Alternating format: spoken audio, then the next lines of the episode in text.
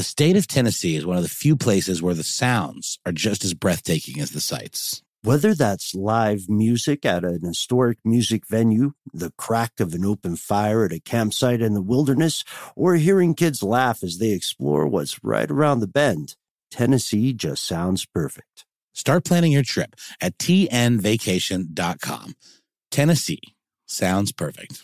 What's up? This your boy Lil Duval, and check out my podcast, Conversations with Unc, on the Black Effect Podcast Network. Each and every Tuesday, Conversations with Unc podcast feature casuals and in-depth talk about ebbs and flows of life and the pursuit of happiness. Unlike my work on stage, I tap into a more serious and sensitive side to give life advice and simply offer words of encouragement, yet remind folks to never forget to laugh. Every Tuesday, listen to Conversation with Unc, hosted by Lil Duval on the Black Effect Podcast Network, iHeartRadio app, or wherever you get your podcasts.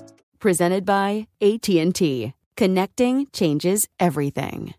Hey, it's Danielle, Will, and Rider from Pod Meets World. Thanks to our friends at Hyundai, we were able to record a very special episode for you guys at the one and only, wait for it, Boy Meets World House. Take a listen.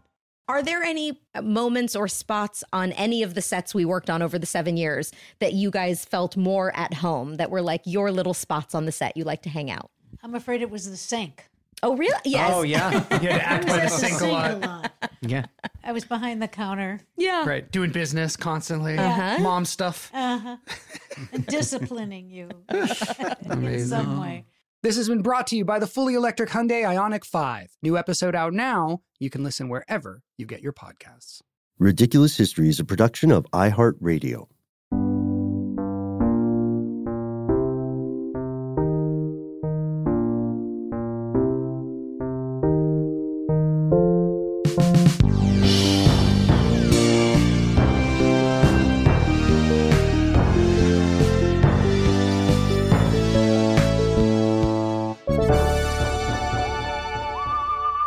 Welcome back to the show, Ridiculous Historians. Thank you, as always, so much for tuning in. First things first, let's give it up for our one and only super producer, Mr. Max Williams. Who you may recognize from earlier appearances as a special guest on Ridiculous History. And they call me Ben, uh, our ride or die. Our brother in arms, Mr. Noel Brown, is away, but will be returning soon. Today, Max, we are diving into a story that has haunted me and hopefully many other people for uh, for some time now. We're not diving into this story alone. We're going to talk about a mystery in the world of fast food. And to do this, we have to be joined with an expert, a very special returning guest, Max. Uh, we both know him, good friend of the show, dear friend of ours, a famous, infamous member of the Ridiculous History Pantheon. Folks, let's have a big hand for the one and only Jonathan Strickland. There is a little man called Jonathan. There is a little man called Jonathan. And though it may sound strange to you, everybody tells him what to do. Hmm. Expert, you say?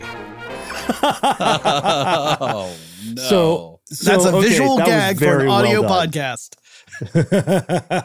That's very well done. uh, so, uh, everyone, we had been hanging out off air, just chatting about uh, this series, this two part episode. And Jonathan, I didn't know until just now that you had been saving that McDonald's cup for the entirety of our conversation. Just to, oh, and the Hey, you got fries. fries. Yeah, I, I have misophonia, so I'm not going to actually eat on mic. Oh, that makes three of us on this recording, so thank you. Yes, yes. Uh, we should do an episode about misophonia at some point too. So he, here we go. Here's here's how we're here's how we're starting this. If you're a ridiculous historian of a certain age, you might remember a time when things were a little bit different at this world famous fast food chain McDonald's. Like the menu is still pretty much the same: burgers, fries, soda. But back in the day, kids and adults alike associated McDonald's with an entire pantheon of food related characters. The most famous, the crown jewel, Mr. Ronald McDonald. And before we dive in, Jonathan, just like off off topic here, uh, how are you doing? It's been forever. Uh, I'm I'm quite well, thank you for asking. Yeah, uh, I think since the last time I chatted with you, I had COVID twice, so that's great. wow. Yeah, no, but everything's like fine. how far apart? Uh, February and then June. Actually, we probably did have a chat at some point in between there, but uh, yeah, I managed to get it uh, over Valentine's Day and over my birthday, so I know how to mark an occasion. Oh, very nice, very nice. but apart from that, everything is going very well. Okay, yeah. Other than that, Mrs. Lincoln, how did you find the play? Right. so too soon, Ben. Too soon. Too Still soon. too soon on that one. Still too soon. So uh, now that we are now that we are well met, uh, we have a mystery that we're going to dive into here. And where better to start than at the actual history, the origin and genesis of McDonald's. I, I don't know about you guys, but I was surprised by how many strange evolutions and twists and turns this took.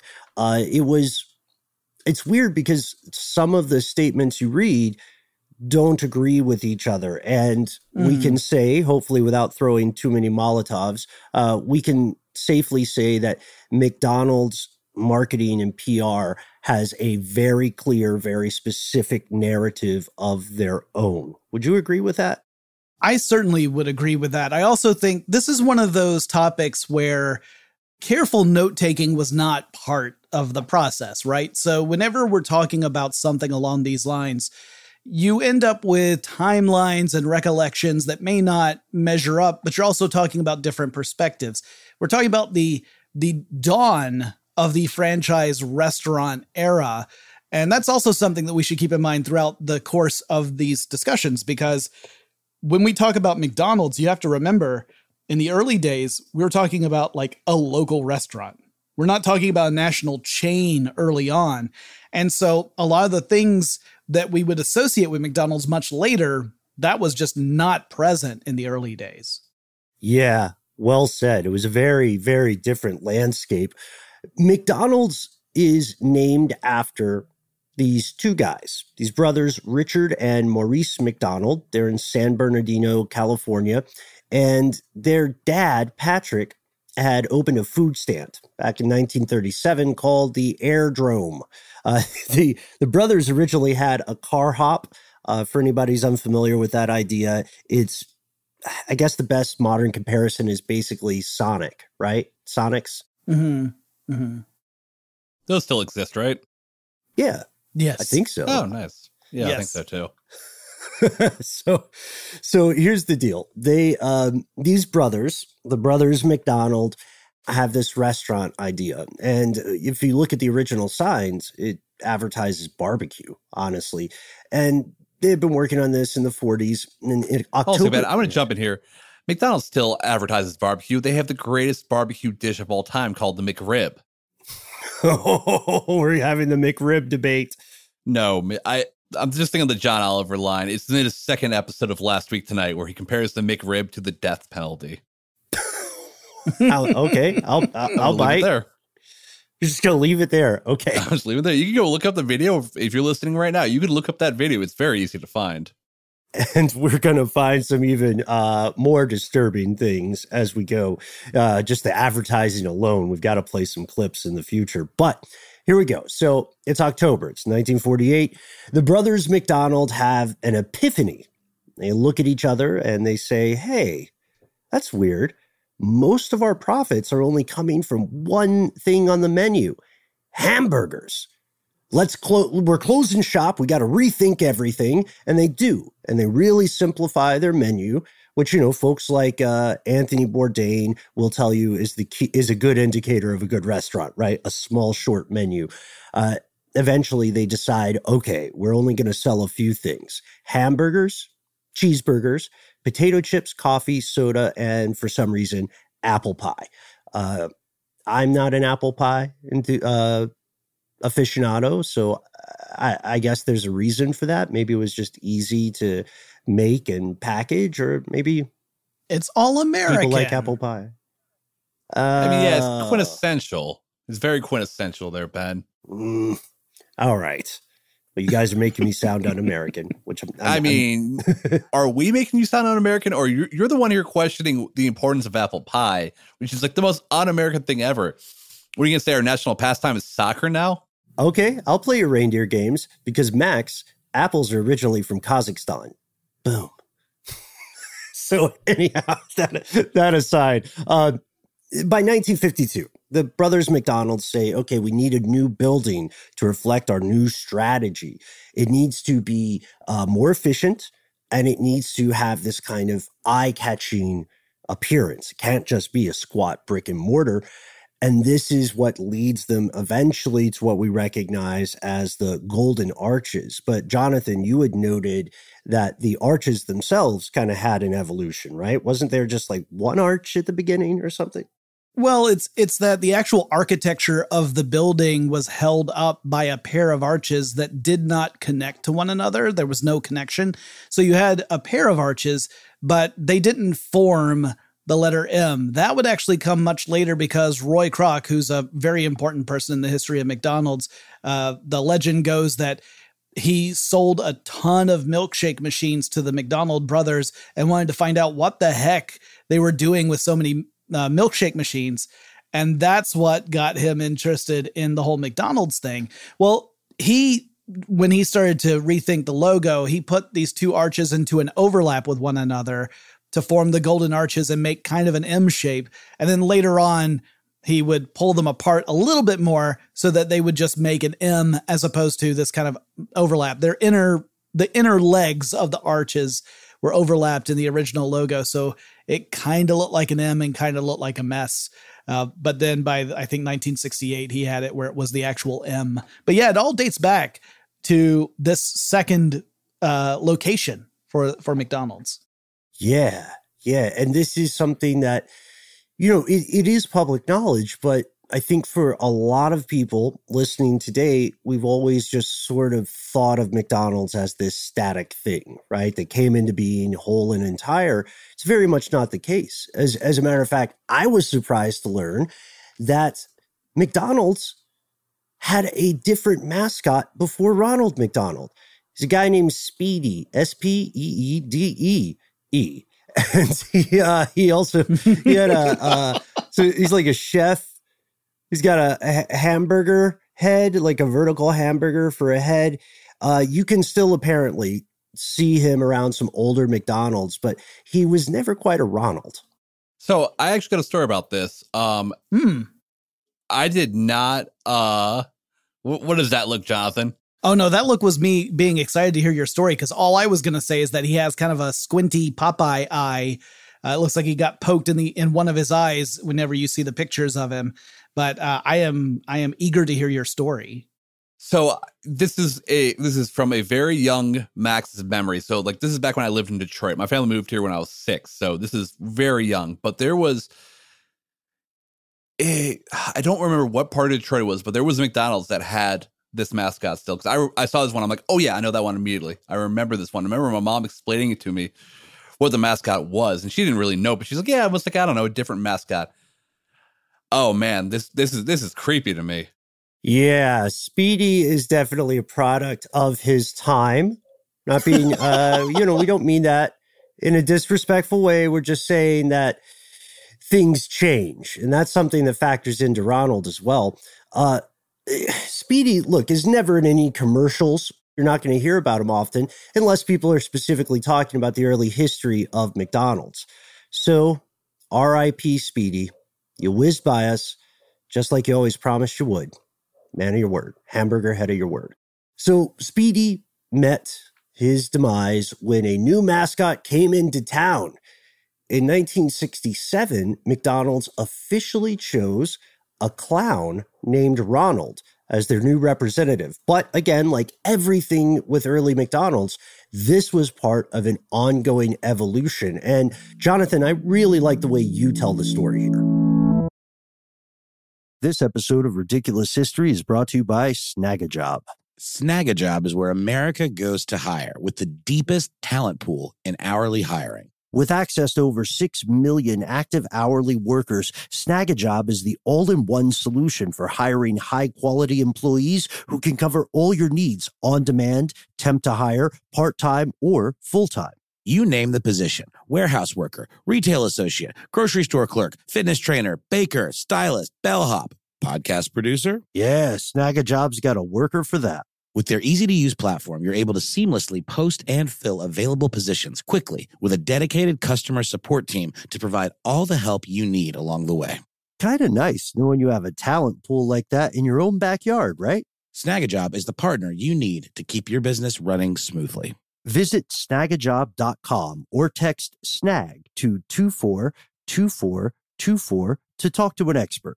Snagajob.com, where America goes to hire. This episode of Ridiculous History is brought to you by Mint Mobile. You know, Ben, I got to say, one of the best parts about spring cleaning is that post clean clarity you get where you're like, man, how have I been living like this? What's wrong with me?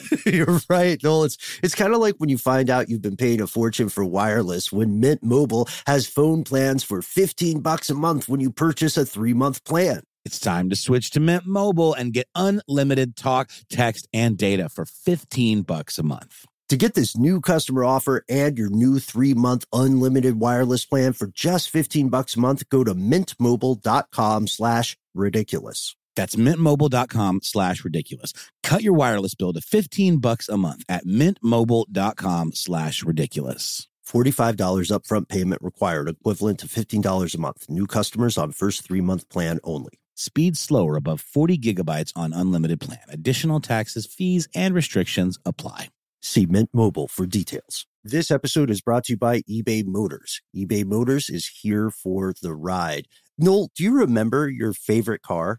Well, yeah, um, it was a uh, an Eddie Bauer edition Ford Explorer. Oh, that's And cool. I, yeah. I, I just remember it was my dad's. I, I was a hand me down car kind of kid. Dad would buy a new car, I'd get that car, and I just remember feeling so awesome being up above everybody, like I was in Mm. Mad Max or something. You know, I had a lot of uh, land yachts that I loved. I had Pontiac Yeah. Bonnevilles. right? Oh, I never had an El Camino. My dad had one, and that was a that was a real interesting use of our collective time, keeping that thing running. But I think these cars all kind of speak to us because they were such a fundamental part of our lives. Do you remember when I had that Monte Carlo? That's what I meant. I meant I said El Camino, and I meant Monte Carlo. I miss it so. Uh, the Monte Carlo was tough. I had a series of Monte Carlos, and the last one, God bless it, I just I I had to learn a lot about car maintenance just to keep that guy running. But it, Totally. it still was like a a perfect fit. It's almost like finding your true love. Uh, you know, like when you recently got a car a few years back now. Oh man, and funny you should say that. That particular perfect fit was the Honda Fit, which I love dearly. But Ben, it's getting a little long in the tooth, and while it's been incredibly reliable up to now, it's getting to that age where I might have to start looking for some parts here and there to keep it running. Mhm. And that's where eBay Motors comes in. With over 122 million parts, you can make sure your number one ride or die stays running smoothly. Brake kits, LED headlights, roof racks, bumpers, whatever your baby needs, eBay Motors has it. And with eBay Guaranteed Fit, it's guaranteed to fit your ride the first time, every time, or your money back. Plus, at these prices, you're burning rubber, not cash. So keep your ride or die alive at ebaymotors.com. Eligible items only, exclusions apply. Sure, yeah. So uh, this was something that I was already familiar with. Uh, I think a lot of people have heard the story. Uh, and I started off by saying, you know, Encyclopedia Britannica says that the first emergence of Ronald McDonald was in 1963. And if you can't trust the Encyclopedia Britannica, then what kind of crazy world do we live in, huh? So here's here's how things played out and this also comes back to that that element that we're talking about a local restaurant not looking at it as a national chain yet there was this franchise children's entertainment called Bozo the Clown, which started way back in the 1940s. And uh, in 1956, a guy named Larry Harmon said, This is a good idea. I would like to have Bozo the Clowns in different markets around the United States. Let's franchise this children's character. So they did. And you had lots of little stations around the United States that had their very own Bozo the Clown show. It was all modeled after the original character, but it was played by different actors, uh, had slightly different setups in the various regions. The big one, obviously, was Chicago. But over in the Baltimore, Washington, D.C. area, there was a television station that had Bozo the Clown, and uh, they had hired a guy named Willard Scott. That name might be familiar to a lot of you out there. To be Bozo the Clown on this show. And a sponsor for this show was the local McDonald's. So it was a McDonald's in the Baltimore area. But after, you know, a couple of years, the television station canceled the Bozo the Clown show. Reportedly, what happens next is Willard's sitting there and someone from McDonald's comes up to him and says, Hey, we really like how you were marketing McDonald's in this clown character. Can you come up with something and be a mascot for us moving forward so we can continue to use you in promotional material? And he sits down and he starts thinking about this and he comes up with another clown character 100% original obviously not a, not at all inspired by the fact that he was bozo the clown no why, why would you think that yeah, I don't know. I mean, it's just like it's just as a pure coincidence that it's another clown character. But he names it Ronald McDonald the Hamburger Happy Clown. Introducing the world's newest, silliest, and hamburger eatingest clown, Ronald McDonald. Now, where is that clown? Here I am, kids. Hey, isn't watching TV fun? Especially when you got delicious McDonald's hamburgers. Ronald McDonald the hamburger happy clown. Yeah. So uh, there's there's a side note here that I was unaware of. There is apparently a clown code that all like all clowns in the trade agree to, where they will not rip off each other's shtick or their look, uh, you know, too closely. Mm-hmm. So one quick procedural note. Uh, we have an additional non consensual guest on the show today. It is my neighbor's dog downstairs. Uh, the most diplomatic way I can put this is that if you have a dog, make sure your dog is okay. Uh, and, uh, and we're just gonna we're we're gonna roll through this, uh, and hopefully everything works out down there. So there are other versions of this origin story, but I think we can agree today, uh, Jonathan Willard Scott's account is considered the most accurate, even though it's not officially mentioned in, you know, like on the McDonald's website or something.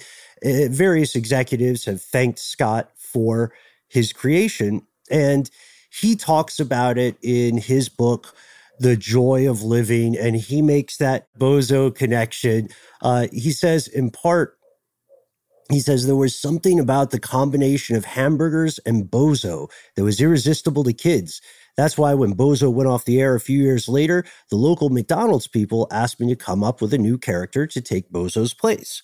So I sat down, created Ronald McDonald, and we, for better or worse, my friends, have video confirmation that this was true. This is where we get to some creepy parts. Uh, I think it's time we talk about those first McDonald's commercials, which is where the world learns about Ronald. Yeah, um, Ronald does not look the way Ronald would look later on in his uh, storied career as mascot for McDonald's. Willard Scott's Ronald McDonald is a Frankenstein's monster of a clown that has uh, suffered a terrible uh, phasing uh, mistake. Like, you know, when you think about the mutants who can phase through walls and then sometimes they come to to complete uh, solid state in the middle of a wall and how terrible that is. He did that with a plate or a table of uh, fast food. So he's got like um like a soda cup nose. He's got like a the uh, a a tray for a hat that has hamburgers and French fries on it. He's got a magic belt that produces hamburgers. Um, it is not it's not a clown appearance that I would associate with being welcoming and friendly and uh, makes me want to go and have fast food. It makes me want to run the other way. But that's again, maybe it's just because it's a product of its time and I'm a product of my time. It's before my time. I'm not that old. And um, I will say that the the very first commercial that he appears in is my favorite because at the end of the commercial there's some music and he's dancing in the background in the parking lot of this McDonald's. And he's dancing and dancing. And then the uh, the commercial comes to an end. You can tell the director has said cut. But the camera continues to capture footage for about a second and a half later. So you just see Willard Scott as Ronald McDonald arm slack by his side dead eye like it is it is a it is a walking dead vision of of his version of Ronald McDonald He's Ronald McDonald, the hamburger happy clown. A McDonald's drive-in restaurant is his favorite place in town. It's very much like, hey, did we get that? We got that. Okay, cool. Oh, we're still shooting. We- You're going to cut that in post, right? Okay, we are. Cool. And they didn't. No, Jonathan, I have two things I want to say that. Uh, one is it's very much like he was like balling on a budget. That's what his setup is like. It's just like, uh, cup, yeah, here we go. And tray, here, bam, I got my outfit. Yeah. And second, um, this is kind of a teaser for a future episode we're gonna have. But have you ever seen the original Michelin Men? Oh yes, yes. I have not. Oh, you're in for a treat. Look in the Oh chat my here on. Riverside. You can see them. Okay, I'm gonna take a look, and this is my actual real time reaction once. uh Oh dear lord! Yeah. the pince nez, the uh the- yeah. Yeah, it looks like the Stay Puft Marshmallow Man got grilled. That's actually that is the best description I think Max and I have heard about about that unfortunate costume. Uh Oh, yeah, when we talk about different times, you know, just think back on all the uh the early turn of the century uh photos you've seen of creepy Easter bunnies, odd Santa Clauses, things like that. This early Ronald McDonald very much does look like a, a Frankenstein. His his face is an agglomeration of what appears to be food and crime. He's got sort of these uh, French fried dreadlock looking hairs. His nose is uh, replaced by a, a cup that would probably be for soda. And it, it appears that after he's murdered several people, he has smeared their blood across his mouth, right? Uh, it's got a very um like Heath Ledger Joker smile kind of thing going on, but even smeared more intensely. yes. And this, these Oh, are just no, the n- facts. listen, we we haven't we haven't reached Sunday yet. We aren't we aren't at Joker smiles yet. we'll get there. But uh, I, I do I I do want to say that um you know again this was a local commercial right. This was not a national spot that aired across the United States. This is still an era where you're talking about broadcast television. Cable hasn't really become a thing yet. Uh, so you don't have markets that bleed over. Like if your antenna could pick up something from the next town over, you might see, you know, one of the channels from there. But this was not intended to be a national campaign. It was literally this one McDonald's restaurant that was using this character to advertise to locals. Yeah, it's kind of like a uh, a Ford dealership. Like an auto dealership might have their own ad campaigns, but they don't overall represent Ford the company. You know, they're like Dave Davidson's, you know, uh, number one Ford dealer in northern Southwest Ohio. I mean, to jump in here, I mean, this is one I think all three of us will know is uh Donna and the Wolfman. We all know what Oh, that is, yeah. right? Yeah, no. I I grew up right down the street. I grew up right down the street from uh from that from that uh, furniture dealership. So yeah. Oh, that's cool. Yeah, but there's a bunch of people listening right now who are like, "What the hell is Donna and the Wolfman?" it's like, no, no, no, we know what that is because that was a commercial that I played for so long in Atlanta or like a g- general Atlanta area. Wolfman here. You've got to see the price to believe in it. Gallery Furniture. Hey, Wolfman, where's Donna now? I'm in New York City, but I'll be back soon. Miss you. Well, Donna's gone. I'm dealing. Like this. Floor lamp, $19. Recliners, $88. Headboard, twin, full, or queen, $20. Four-drawer chest, $39. That's Gallery Furniture, 2511 Roosevelt Highway in College Park, and 1600 Browns Bridge Road in Gainesville. And hey, ask for the Wolfman. you know what? As a matter of fact, ridiculous historians, uh, go over on Facebook or uh, your social media of choice and let us know your favorite weird, kooky commercials from your neck of the global woods. So, despite all of the um, very detailed descriptions we've given you of uh, old Ronald here, he was a hit. People, people loved this concept, right? And over the years, uh, he became a worldwide phenomenon. I don't think it's hyperbolic to say that uh, he was sort of an integral piece of American pop culture. Eventually, people from other countries started thinking of Ronald McDonald not just as a symbol of a fast food place, but as a symbol of some concept of the United States. Yeah, and you know, this was one of those things where by seeing how popular this character and this concept was to promote this one McDonald's, it became this this idea to use it as a a national uh, a symbol for the chain.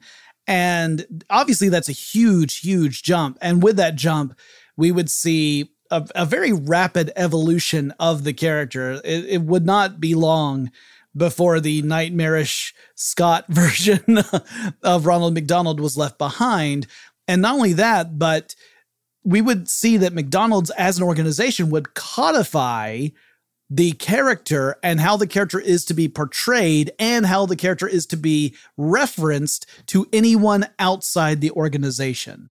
Oh yeah, you've hit on something that's just fascinating to me. So, so behind the scenes, McDonald's always had this kind of ethos of absolute conformity, uniformity, right? Even down to little things like the number of sesame seeds on a bun, uh, reportedly. So it shouldn't surprise us that they templatized the appearances of Ronald McDonald, who was becoming kind of a secular Santa Claus. Um, you and Max and I found that there was actually not one, but a couple of official rule books for all actors playing Ronald. And I, uh, I found a wonderful Reader's Digest article on this, and I thought maybe we could round robin some of the uh, some of the commandments for would be Ronalds. Uh, I changed the language a little because I think it's funny for them to be referred to as a Ronald.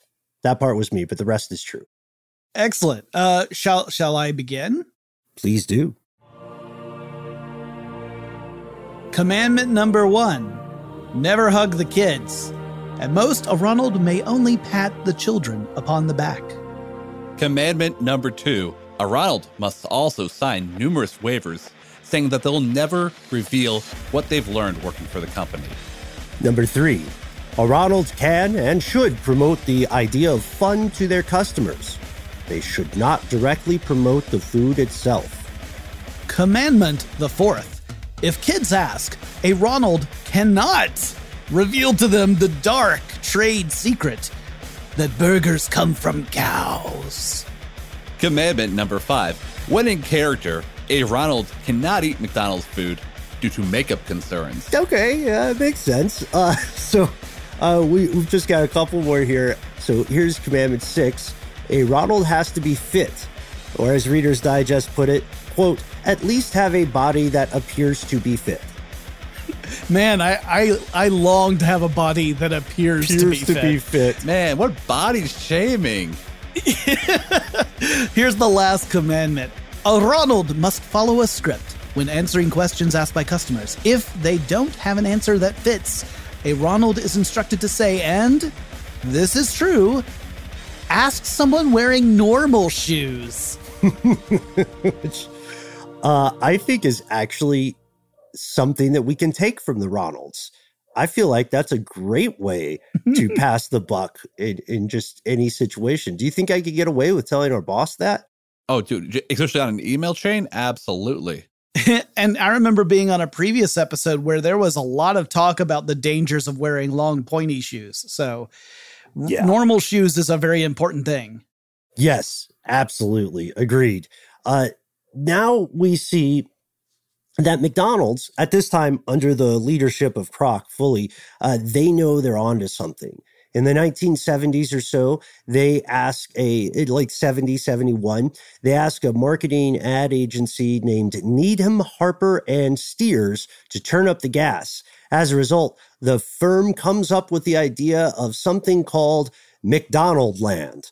Ronald, they decided, would no longer be a solo act.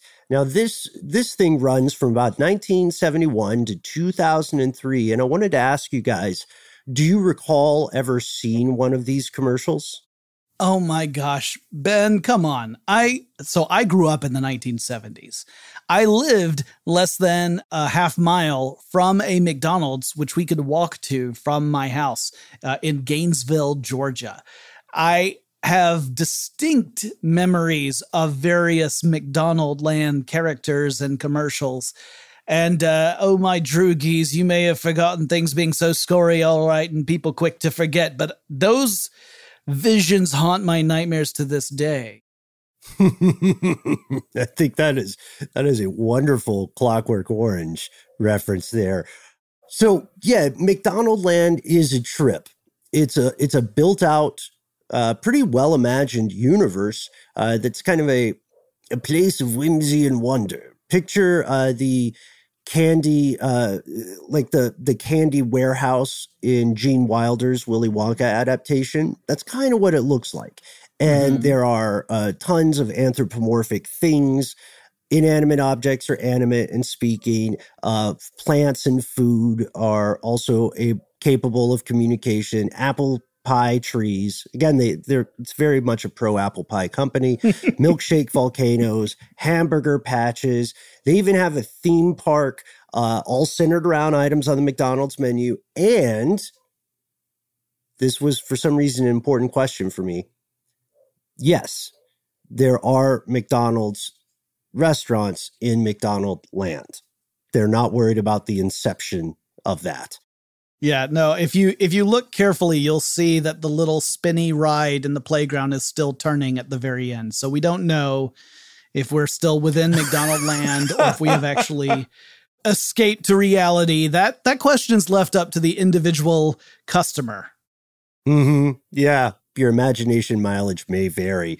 Now, they even had a theme song, and uh, Max, I don't know, you do you think we can get away with playing this clip? Get yourself ready for a trip through McDonald land.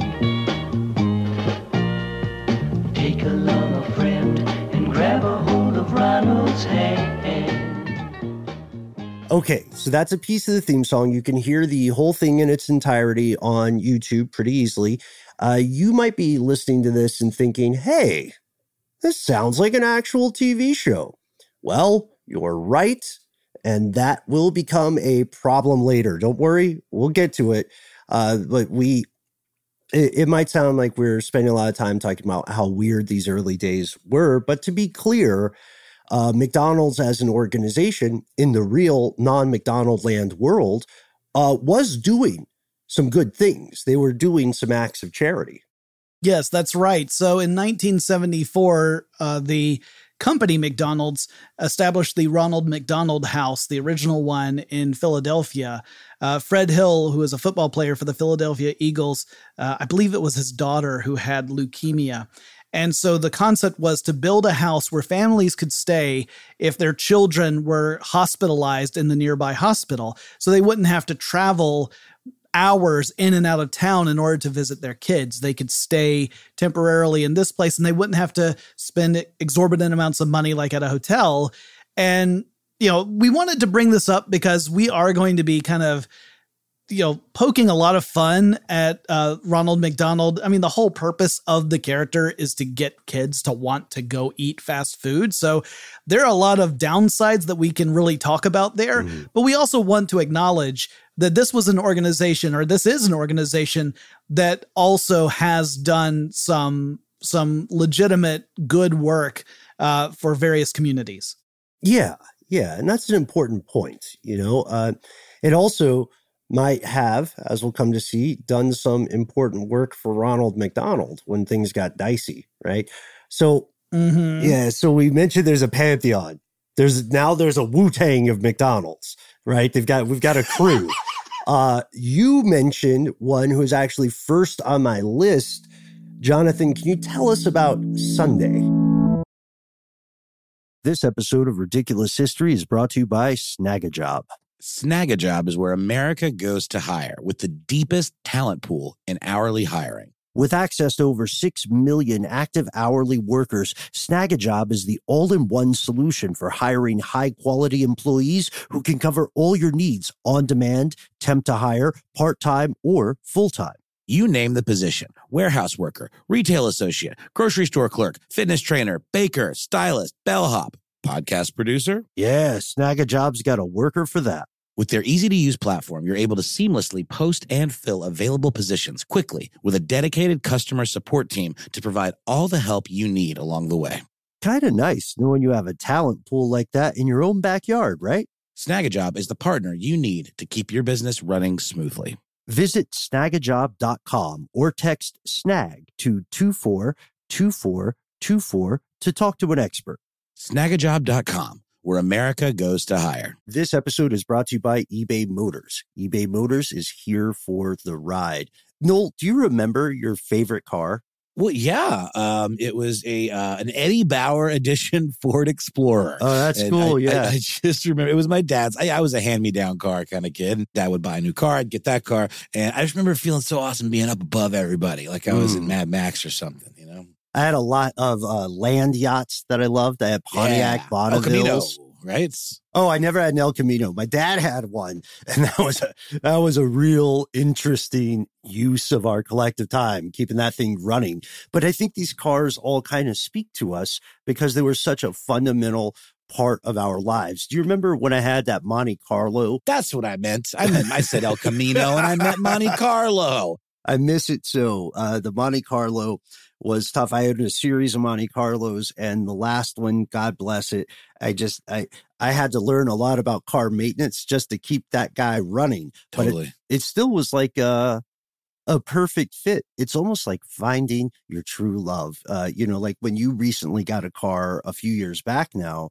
Oh man, and funny you should say that. That particular perfect fit was the Honda Fit, which I love dearly. But Ben, it's getting a little long in the tooth, and while it's been incredibly reliable up to now, it's getting to that age where I might have to start looking for some parts here and there to keep it running. Mhm. And that's where eBay Motors comes in. With over 122 million parts, you can make sure your number one ride or die stays running smoothly. Brake kits, LED headlights, roof racks, bumpers, whatever your baby needs, eBay Motors has it. And with eBay Guaranteed Fit, it's guaranteed to fit your ride the first time, every time, or your money back. Plus, at these prices, you're burning rubber, not cash. So keep your ride or die alive at ebaymotors.com. Eligible items only, exclusions apply. Nobody wants to outlive their money, but it happens, especially for women. That's why Gainbridge offers the Parity Flex annuity. It's designed for women's unique retirement needs with flexible withdrawals to help cover unexpected expenses, plus a guaranteed lifetime income benefit that keeps paying you even if your account balance is zero. In other words, it's like getting a paycheck for life. We'll say that again a paycheck for life. Guaranteed. Sounds too good to be true?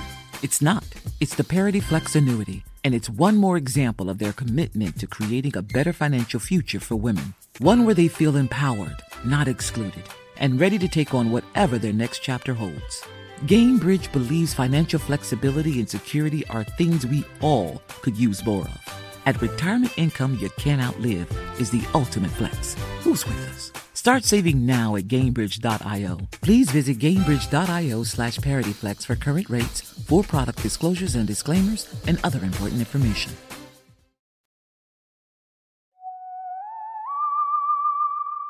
Yeah, so Sundae, aka Pup Face Killa, uh, was a anthropomorphic dog originally.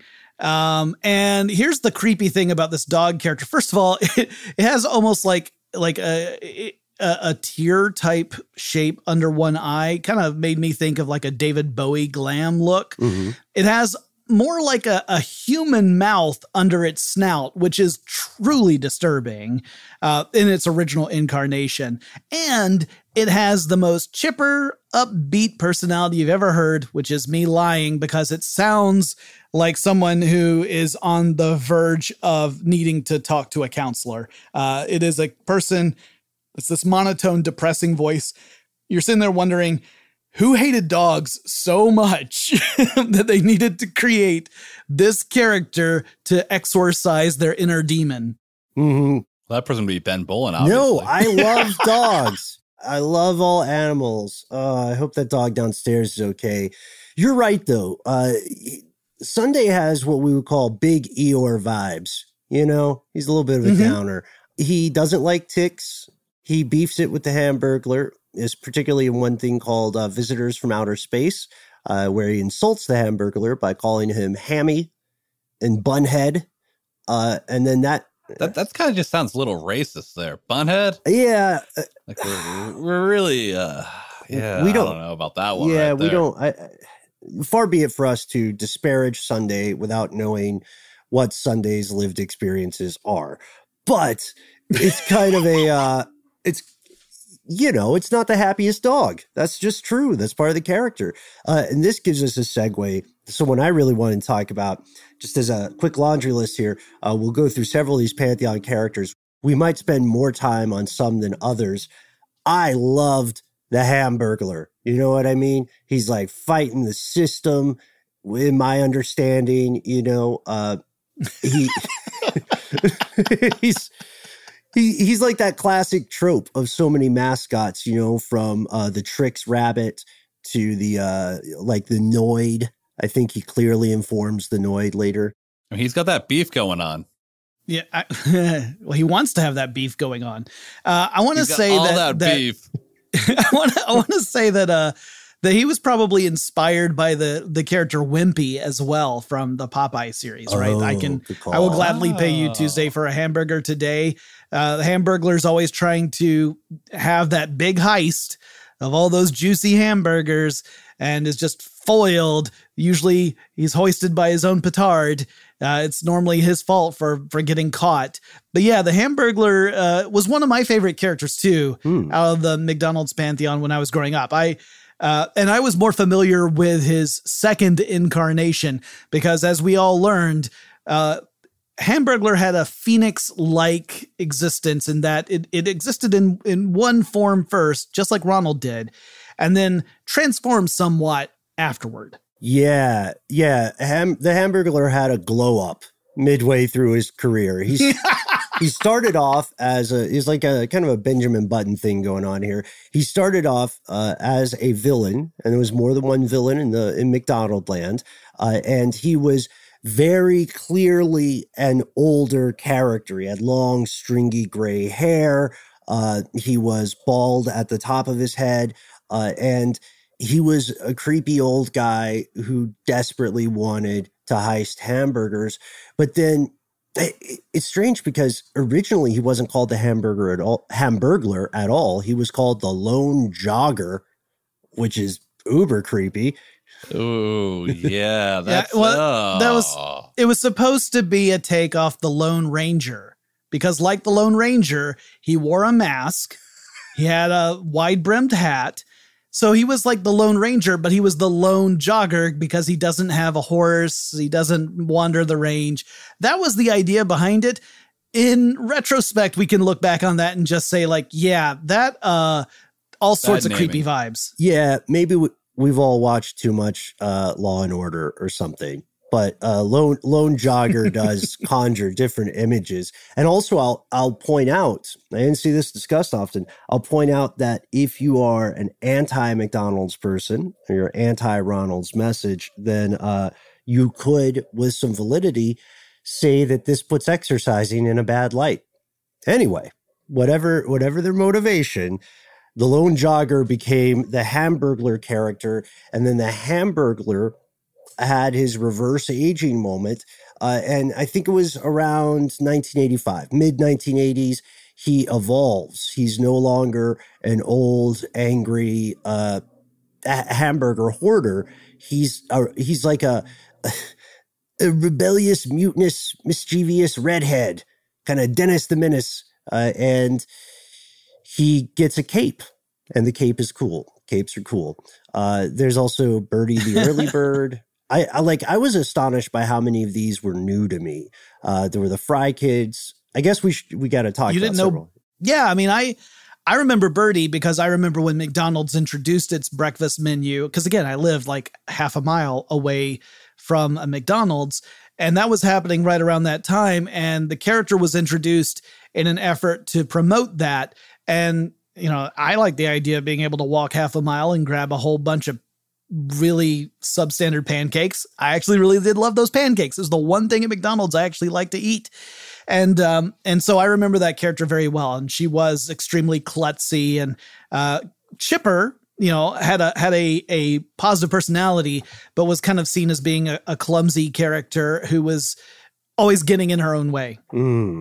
Because I have a question I want to pose to y'all and just, just kind of see what y'all think about this. But, you know, and a lot of, let's call it what it is marketing to children, what they'll co- commonly do is they'll portray, you know, the heroes as children and they'll portray, Mhm. you know, the villains as adults. And I mean, I wonder if like that was uh, like a whole marketing like thing they were thinking about because with like the Hamburglar, him being like an old, evil guy, but then it's like, oh, this guy's not evil. He's friends with all of them. He instantly becomes a child, basically, or like more perceived like a Oh, child. Yeah. That's yeah. Because you know, McDonald's will say they they'll be like, no, we never ever intentionally marketing to children. All that's all these companies will, uh, but we all know. I mean, marketing towards directly to children has been a thing we've done in this coun- country for a very long time. I mean, we've done an episode about Ovaltine, which is directly marketing to children, and you know now it's it's basically illegal. You can still get around it sometimes, but. I'm wondering if that was a concerted effort they might have taken. I think that's a good point. Yeah, I know. I would I would bet on that as being part of the strategy that it was literally how can we uh, convince more kids to be excited about this product so that they bug their parents to go and we can sell things to their parents. And I think that's exactly what was going on. You also have to look at when these commercials were airing, and a lot of them were airing during the after school programming that would be on as soon as kids would get home. You know, I'm a Gen Xer, I'm a latchkey kid. I'd come home, turn on the TV, and there would be commercials for McDonald's right next to commercials for things like GI Joe and He Man. So this was this was a concerted and uh, strategic effort. It was definitely you know it had purpose behind it. It wasn't just creating colorful characters. Yeah, yeah, I, I really think uh, you're onto something there, Max. We we know that this was successful. If you look at a lot of McDonald Land commercials from the time, Ronald is joined with kid sidekicks, right? And they're sort of, you know, they're they're keeping this creepy old man from stealing the burgers. Uh, so there's definitely some psychology at play. There are also, you know, functionaries and authorities in this world. Uh, Mayor McCheese is is one of the most notable examples. He's a guy, um, kind of like maybe in the distant past related to Speedee because he also has a hamburger head, but his is horizontal. So like the the bun and the cheese and the burger is kind of his mouth, and uh, he is for some reason wearing a diplomat's sash. He's very like he is the um he is the oligarch of McDonald's, right? He is Most definitely. right. He he's the one percenter, and uh, he has spectacles, etc. And he's kind of like lovable and bumbling, and you know always getting himself into hijinks. Uh, he is based on another character called H.R. Pufnstuf. Have you guys heard of H.R. Pufnstuf? Yes, the creation of uh, of Sid and Marty Krofft, who were uh, who were they were pioneers a- of a sorts of uh, of children's entertainment, uh, mostly looked back on as being uh, uh, purveyors of psychedelic uh, material. Like if you watch old Pufnstuf's uh, footage, you're thinking this looks like everyone involved from the actors to the crew to the editors to to to people who were probably just getting a contact high crossing the street. They were all on something and it's bleeding through the screen. Uh, that was some that was something that you could really take home with sid and marty krofft. And I, I mentioned this in our notes way at the bottom over in the little, little tangent side but just since we're talking about it i want to mention really quickly here in Atlanta, we for a short while had the Sid and Marty Krofft World, an amusement park. Hmm. It was in what is now the CNN Center, but back then we just called it the Omni. And if you had ever been in there, this would be many years ago now, but if as a kid you had ever visited the Omni, you would have noticed there was this enormous freestanding escalator. I mean, it was longer than you think an escalator should be allowed to be. Oh, yeah. And that was the escalator that would take you up to the Sid and Marty Krofft world. It isn't there anymore. The CNN Center still's there, and you can see part of where the escalator was. But uh, yeah, that was something that as a kid I always wondered about. That closed six months after it opened in 1976. I was born the year before, so if I ever did go, I certainly don't remember it. Wow. It just it just informed your lifelong terror of escalators. That's true. Yeah. You know what? It's terrible. I have fallen down an up escalator for about three days straight. It was awful. so Hey, escalator escalators suck, Jonathan. I'm with you on this, man. Escalators are the worst. Are you serious? They're the stairs of the future. No, escalators suck. Elevators suck too. Just give me some stairs, man. That's all I want. Uh, stairs. I like stairs. I'm a fan. Uh, yeah, this is okay. So the Krofft thing is going to be important later. But wait, as Billy Mays was wont to say, there's more. McDonald's Land is home to tons of characters Captain Crook, Officer Big Mac, the Professor, the McNugget Buddies, the Happy Meal Gang, Uncle O'Grimacey, for some reason, CosMc, a cavalcade of others. But Jonathan, there's one guy we haven't really mentioned yet. He's a character named Grimace. Okay. He's a man of mystery. Uh-huh. And then we have a question for you that I will uh, I will defer to Max for. All right, Jonathan. Do you ever listen to the NPR game show? Wait, wait, don't tell me. I do. And I, I just want to say that those who know me and my alter ego, I feel really uncomfortable that the tables, they have been turned upon me. All right. Well, don't worry, don't worry. It's not really a question. Oh, actually, I guess it is It's a like question. question-ish. So this, yeah. So this is from Wait, Wait, Don't Tell Me a number of months ago. I asked Ben and Noel this, and I got a very genuine reaction out of the two of them, including having to beat Ben for a word he said. But I'm going to ask you this: Do you know what grimace is? Uh do I know what Grimace is? I don't. I the I always thought he was just some sort of indeterminate anthropomorphic thing. I do know that he used to be a bad guy and he had four arms and stole milkshakes. So he's distantly related to Goro from Mortal Kombat, but apart from that I don't know. So this is according to the people at Wait Wait Don't Tell Me. They had this as a poll question on the show. I, I have seen many people debate this, but I'm just telling you, this is the answer they gave. He is a taste bud. That's absolutely horrifying. I will not sleep tonight and it's your fault, Max. I feel like I've achieved my maximum goal for the day now. So I I was surprised into profanity when I when I learned this, and it's it's a great question to ask. And Jonathan, my uh, my response or my assumption were very much in line with with yours. We're gonna take a flight, uh, a one-way flight from McDonald Land back to Yeah. Texas. Wait, Max, one what's more up? thing. One more Yes. thing. Yeah, You yeah. guys know what grimace is? He's a blob, right? Purple blob. Is he catch? No. Is he a condiment? What? He's one giant taste bud. oh, gross. Oh, Oh, it's so fucked up. oh, I'm not okay oh, with that. Jesus, Beep. Ben, beep. I'm not. I'm not. I'm not okay with this. Like, why is it not a tongue? I talked about that last time. If you're gonna make it that big, why is it one giant taste bud? Why why is it not just a, a blob of rancid ice cream goo at the bottom of one of the perpetually broken ice cream machines? Ooh, and there is a conspiracy theory about that, which goes to a different show. But uh, I've I've got to send you I've got to send you some articles. So yes, there's there's this whole thing happening. Kids know all about it. Uh, you know, of course, the appeal is pretty apparent for kind of thrifty caregivers because you can buy a Happy Meal and you're feeding the kid, and you're also getting them a toy. So you can potentially like skip the trip to the toy store. I don't know how often that worked, but it's important. You can tell already, ridiculous historians, this world has been fleshed out. This is beyond the level of world building that most other fast food companies are going to engage in. And McDonald Land is a lot like a TV show. Turns out we're not the only ones who thought so. Uh, remember uh, who Jonathan, you just mentioned a few minutes ago, Sid and Marty Krofft in 1973, they sued McDonald's and they said, look, this whole McDonald land concept is plagiarized from our work. The, the jury which I have in notes as the justy, the, the jury found in favor of the Kroffts. McDonald's was first ordered to pay 50 grand, then they were ordered to pay $1 million.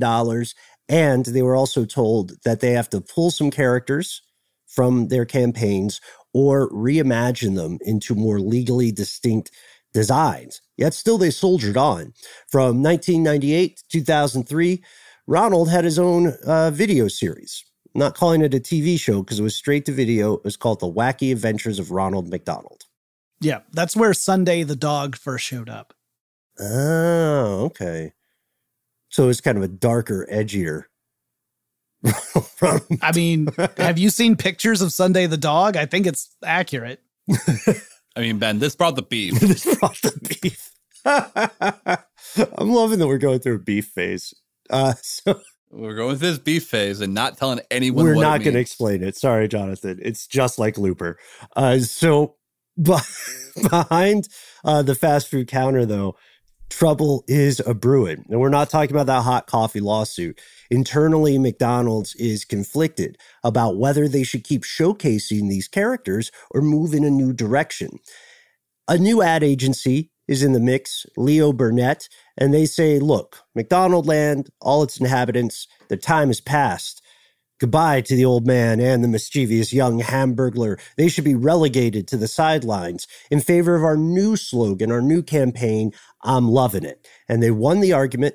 McDonald Land characters didn't go away, but they were no longer front and center. This could rightfully be called the purge of McDonald Land.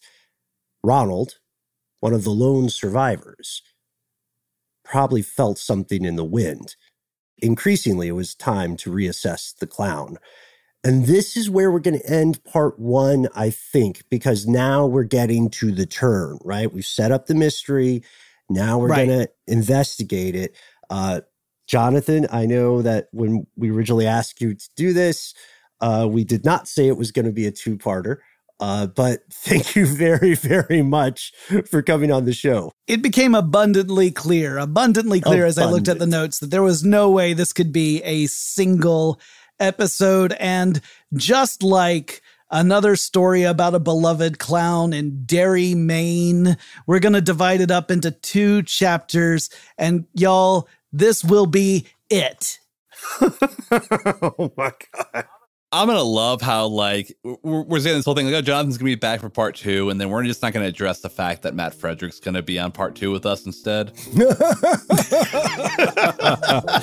so, uh, yes, uh, Jonathan will be returning for part two coming later this week. In the meantime, as always, thanks, of course, to Mr. Max Williams. Thanks to Casey Pegram, Christopher Hasiotis, Eves Jeffcoat. Thanks to the man, the myth, the legend, Mr. Noel Brown, who will be returning soon.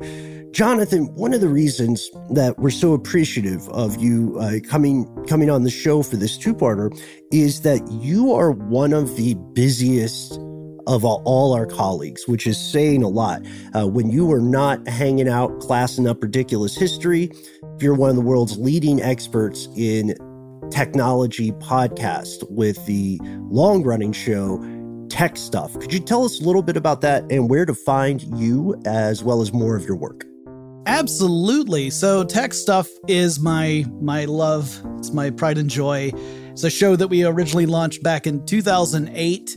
Uh, the current incarnation of tech stuff. It's a single host show. We publish five times a week, and we kind of cover everything about technology. Uh, some episodes are more technical in that I will go into a bit more detail about how stuff works. Hey, that's a throwback, Mr. Hey. Bowlin. And then some of the episodes are more about the impact of technology and how it is changing the way we live or things that we should be concerned about whether it's surveillance or it's the the fact that data is the new currency. It's not crypto, folks. It's your information. That's that's the currency of the world today.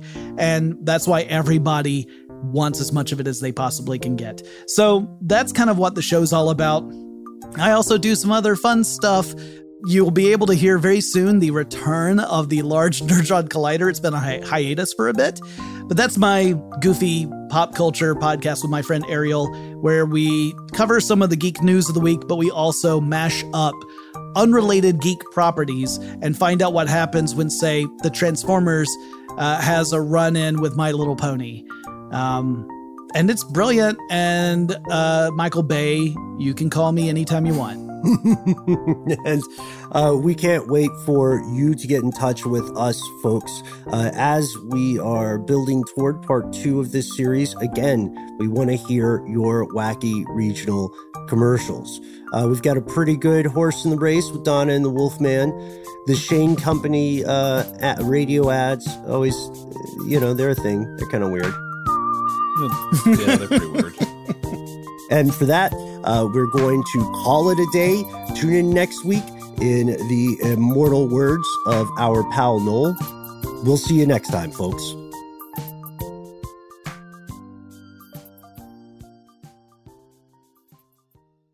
For more podcasts from iHeartRadio, visit the iHeartRadio app, Apple Podcasts, or wherever you listen to your favorite shows. What's up, y'all? Janice Torres here. And I'm Austin Hankwitz. We're the hosts of Mind the Business Small Business Success Stories, a podcast presented by iHeartRadio's Ruby Studios and Intuit QuickBooks. Join us as we speak with small business owners about the tools they use to turn their ideas into success. From finding that initial spark of entrepreneurship to organizing payments and invoices, we've got you covered. So follow and listen to Mind the Business Small Business Success Stories on the iHeartRadio app or wherever you get your podcasts. We went from normal life, healthy child to acute lymphoblastic leukemia or B cell ALL. The St. Jude team came up to get CJ via ambulance. Shortly after that, I noticed a rainbow. It meant that there was hope. We were driving into hope. To have hope is to have your child healthy, and we have that because of St. Jude. You can help kids fight childhood cancer. Please become a St. Jude Partner in Hope today by visiting musicgives.org. Hey guys, back at the playground again, huh? Yep. You know what this playground could use? A wine country. Heck yeah, and some waves so we could go surfing. oh Ah, love that. A redwood forest would be cool. I'm in. Ah, ski slopes. Let's do it. Um, can a girl go shopping? Yeah, baby. Wait! Did we just invent California? Discover why California is the ultimate playground at visitcalifornia.com.